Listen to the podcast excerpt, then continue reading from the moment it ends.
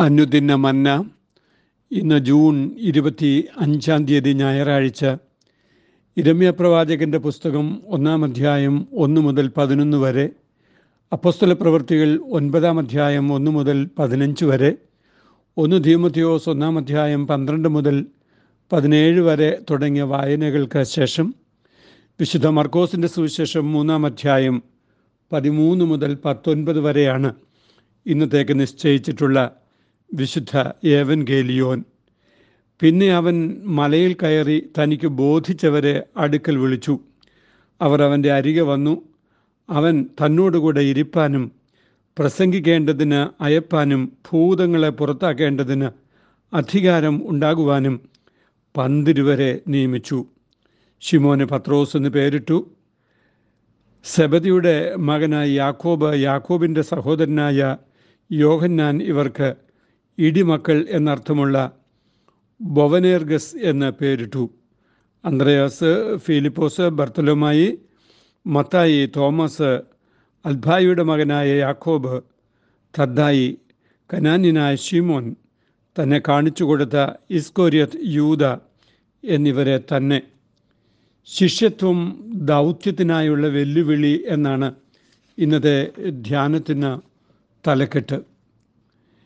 ശിഷ്യരുടെ എണ്ണം വല്ലാതെ കുറഞ്ഞു പോകുന്നു എന്ന് പരിതപിക്കപ്പെടുന്ന കാലത്താണ് നാം ജീവിക്കുന്നത്. ശിഷ്യർക്ക് മാത്രമേ പൊതുസമൂഹത്തെ ശിഷ്യത്വ ചരിയിലേക്ക് നയിക്കുവാൻ കഴിയുകയുള്ളൂ. സകല ജനതകളെയും ശിഷ്യരാക്കിക്കൊള്ളുവാനുള്ള നിയോഗമാണ് ശിഷ്യ സമൂഹത്തിന് പരമമായി ലഭിച്ചത്.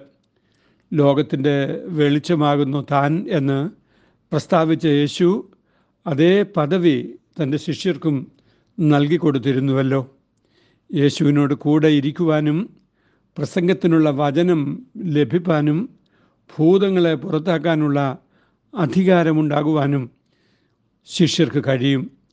അനുഭവമാക്കുവാൻ ദൈവം കൃപ നൽകിയിരിക്കെ അത് സ്വാംശീകരിക്കുവാൻ ശിഷ്യർക്ക് കഴിയേണ്ടതുണ്ട്. ദൗത്യബോധമില്ലാതെ ശിഷ്യത്വം ഇല്ല എന്ന് ഈ വചനം നമ്മെ ഓർമ്മിപ്പിക്കുന്നു. യേശുവിനെ പോലെ ആകുവാൻ യേശുവിന്റെ വാക്ക് കേൾക്കുവാൻ യേശുവിന്റെ വാക്കുകൾ അറിയിക്കുവാൻ യേശുവിന്റെ നാമത്തിൽ രോഗസൗഖ്യം നൽകുവാൻ യേശുവിന്റെ നാമത്തിൽ ദൈവരാജ്യത്തിന്റെ ശുശ്രൂഷകൾ പൂർണമാക്കുവാൻ ശിഷ്യത്വത്തിലേക്ക് ദൈവം തന്റെ മക്കളെ വിളിക്കുന്നു.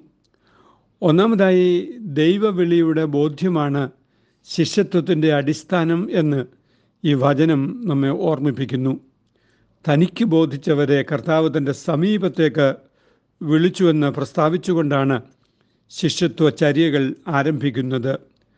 അയക്കുന്നതിനായാണ് അവർ വിളിക്കപ്പെട്ടത്. ശ്ലൈഹിക പദവിയിലേക്കും നിയോഗത്തിലേക്കുമുള്ള പ്രത്യേക നിയോഗമായിരുന്നു അത്. തങ്ങൾ അഭിമുഖീകരിക്കുന്ന ആളുകളെ ദൈവരാജ്യത്തിന്റെ മൂല്യക്രമങ്ങളിലേക്ക് ആനയിക്കുന്നതാണ് ശിഷ്യനിയോഗം. ഇരമ്യാവിനെ പ്രവാചക ശുശ്രൂഷയിലേക്ക് വിളിച്ച് വേർതിരിക്കുന്ന അനുഭവമാണ് ഒന്നാം പാഠത്തിന്റെ ഇതിവൃത്തം. ഇടിച്ചു കളയുവാനും പൊളിക്കുവാനും പുനർനിർമ്മിക്കുവാനുമുള്ള നിയോഗമായിരുന്നു ഇരമ്യാവിന് ലഭിച്ചത്. നിലവിലുണ്ടായിരുന്ന ദൈവവിരുദ്ധ ധാരകളെ പൊളിച്ച് ദൈവികമായത് നിർമ്മിച്ചെടുക്കുവാൻ പ്രവാചകന് നിയോഗമുണ്ടായി. പൂർണസമയ ദൈവിക നിയോഗങ്ങളിൽ നിലനിൽക്കാനാണ് കർത്താവ് സകലരെയും വിളിക്കുന്നത്. ദൈവം കൽപ്പിച്ചു നൽകുന്ന ജീവിത സരണികളെ ദൈവിക നിയോഗമായി സ്വീകരിച്ച് സകലത്തിലും ദൈവഹിതം നിറവേറ്റുന്നതാണ് ശിഷ്യത്വ നിയോഗം എന്ന് നാം അറിയുക. ഈ നിയോഗം കേവലം അപ്പസ്തുലന്മാർക്ക് മാത്രമുള്ളതല്ല അപ്പസ്തോലിക ആചാര്യത്വം സ്വീകരിക്കുന്ന സകലർക്കും തന്നെ ഉള്ളതാണ്. പൊതുസമൂഹത്തെ ദൈവരാജ്യ മൂല്യങ്ങളിൽ ഉറപ്പിക്കുവാനും പരിശീലിപ്പിക്കുവാനും ആണ് അപ്പസ്തോലിക നിയോഗം. തങ്ങൾക്ക് ലഭിച്ചിരിക്കുന്ന ജീവിത മേഖലകളിൽ പരസ്പരം ഈ ശുശ്രൂഷ ചെയ്യുവാൻ ശിഷ്യ സമൂഹത്തിന് വളർച്ചയും പക്വതയും ഉണ്ടാകണം. പെന്തക്കസ്തനന്തര കാലഘട്ടത്തിൽ സകല ജഡത്തിന്റെ മേലും ദൈവം തന്റെ ആത്മാവിനെ പകർന്നിരിക്കുന്നതിനാൽ സകലർക്കും ശുശ്രൂഷകൾക്ക് വേണ്ടി ഉള്ള വരങ്ങൾ നൽകപ്പെട്ടവരാണ്. ദൈവം അറിയാതെയല്ല ഓരോരുത്തരും ഓരോ നിയോഗങ്ങളിൽ ആയിരിക്കുന്നത്. സ്വയം തിരഞ്ഞെടുക്കാതെ ദൈവം ആക്കി വെച്ച ഇടങ്ങളെ ദൈവവിളിയായി സ്വീകരിക്കുന്ന വിശാലതയാണ് ഓരോ വ്യക്തിയിലും ഉണ്ടായി വരേണ്ടത്. നിയോഗബോധ്യമാണ്. നിയോഗങ്ങളെ വിശുദ്ധീകരിക്കുന്നതും അവയുടെ മേലുള്ള ദൈവിക ലക്ഷ്യങ്ങളെ ദൈവിക ലക്ഷ്യങ്ങളാക്കി നിലനിർത്തുന്നതും എന്ന് നാം അറിയുക.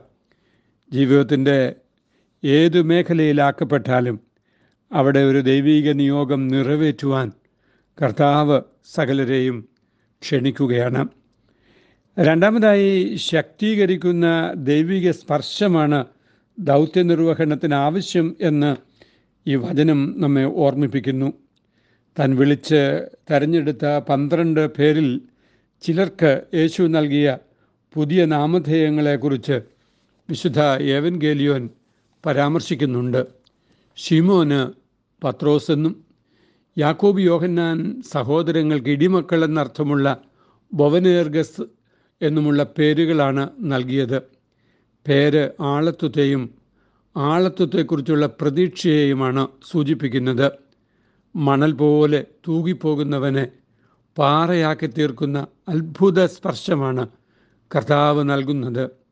ഇരമ്യാവിന്റെ നിയോഗത്തിൽ താനൊരു ബാലകനാകുന്നുവെന്നും തനിക്ക് വേണ്ടതുപോലെ ആശയവിനിമയം നടത്താനുള്ള കഴിവില്ല എന്നും ഇരമ്യാവ് പറയുമ്പോൾ ദൈവം അദ്ദേഹത്തിന് നൽകുന്നത് ശക്തീകരിക്കുന്ന ഉറപ്പാണ്. പൗലോസ് അപ്പസ്തോലനാകട്ടെ തന്നെ ശക്തീകരിക്കുന്നവൻ മുഖാന്തരം തൻ സകലത്തിനും മതിയാകുന്നുവെന്ന് പ്രസ്താവിക്കുന്നു. ബലഹീനതയിൽ തികഞ്ഞു വരുന്ന ദൈവിക ശക്തിയാണ് നിയോഗങ്ങൾ നിറവേറ്റുവാൻ അനിവാര്യമായത്. സ്വന്തം ബലങ്ങളും വിഭവശേഷിയുമെല്ലാം വറ്റിപ്പോവും. എന്നാൽ ഉതിർന്നു പോകാത്തതും ഓരോ സാഹചര്യങ്ങൾക്കും അനുയോജ്യമായതുമായ ശക്തീകരണം ദൈവസാന്നിധ്യത്തിന് മാത്രം നൽകാൻ കഴിയുന്നതാണ്. കർത്താവ് വിളിച്ച പന്തിരുവർ ലോകത്തെ കീഴ്മേൽ മറിച്ചവരാണ്. അവർ സാധാരണ മുക്കുവരും സാധാരണ തൊഴിലുകളിലൊക്കെ ഏർപ്പെടുന്ന സാധാരണക്കാരും ആയിരുന്നു. എന്നാൽ ദൈവരാജ്യത്തിന്റെ നിർമ്മാണത്തിന് വേണ്ടി ദൈവം ഈ സാധാരണരെ ഉപയോഗിക്കുമ്പോൾ ഭൂലോകത്തിന്റെ മൂല്യബോധങ്ങൾക്ക് വലിയ മാറ്റം സംഭവിക്കുന്നതായി നാം അറിയുന്നു. ദൈവത്തിന്റെ ആത്മാവ് ബലഹീന ജീവിതങ്ങളുടെ മേൽ വ്യാപരിക്കുമ്പോൾ അവർ ദൈവകൃപയിൽ ശക്തിപ്പെട്ട് നിയോഗങ്ങൾ നിറവേറ്റുകയും ദൈവിക മൂല്യബോധത്തെ ശക്തീകരിക്കുകയും ചെയ്യും. മൂന്നാമതായി ശിഷ്യത്വ നിയോഗം യേശുവിനോടുകൂടെ ഇരിക്കുവാനും പ്രസംഗിക്കേണ്ടതിന് അയക്കപ്പെടുവാനും ഭൂതങ്ങളെ പുറത്താക്കേണ്ടതിന് അധികാരമുണ്ടാകേണ്ടതിനും ആയിരുന്നുവെന്ന് നാം വായിക്കുന്നു. യേശുവിനോട് യേശുവിനോടുകൂടെ ഇരിക്കുന്നതിലൂടെയാണ് യേശു വചനം സ്വീകരിക്കുവാനും യേശുവിന്റെ ഭാവം സ്വഭാവം ഉൾക്കൊള്ളുവാനും കഴിയുന്നത്. യേശുവിനോടുകൂടെ ഇരിക്കാതെ ഉണ്ടാകുന്ന സകല ബലങ്ങളും കേവലം മാനുഷിക ഊർജം മാത്രമായിരിക്കും. അവയിൽ മനുഷ്യരുടെ കണക്കുകൂട്ടലുകളും ആസൂത്രണങ്ങളും മാത്രമായിരിക്കും ഉണ്ടായിരിക്കുക. പരിചിതമല്ലാത്ത മേഖലകളിലേക്ക് അയക്കപ്പെടുമ്പോൾ അവിടെ എന്തു പറയേണ്ടുവെന്നും എങ്ങനെ പറയേണ്ടുവെന്നും ദൈവാത്മാവാണ് ബോധ്യം വരുത്തുന്നത്. ഭൂതങ്ങളെ പുറത്താക്കുന്നതിനുള്ള അധികാരം ഉണ്ടാക്കിയെടുക്കാൻ ദൈവിക സംസർഗത്തിന് മാത്രമേ കഴിയുകയുള്ളൂ.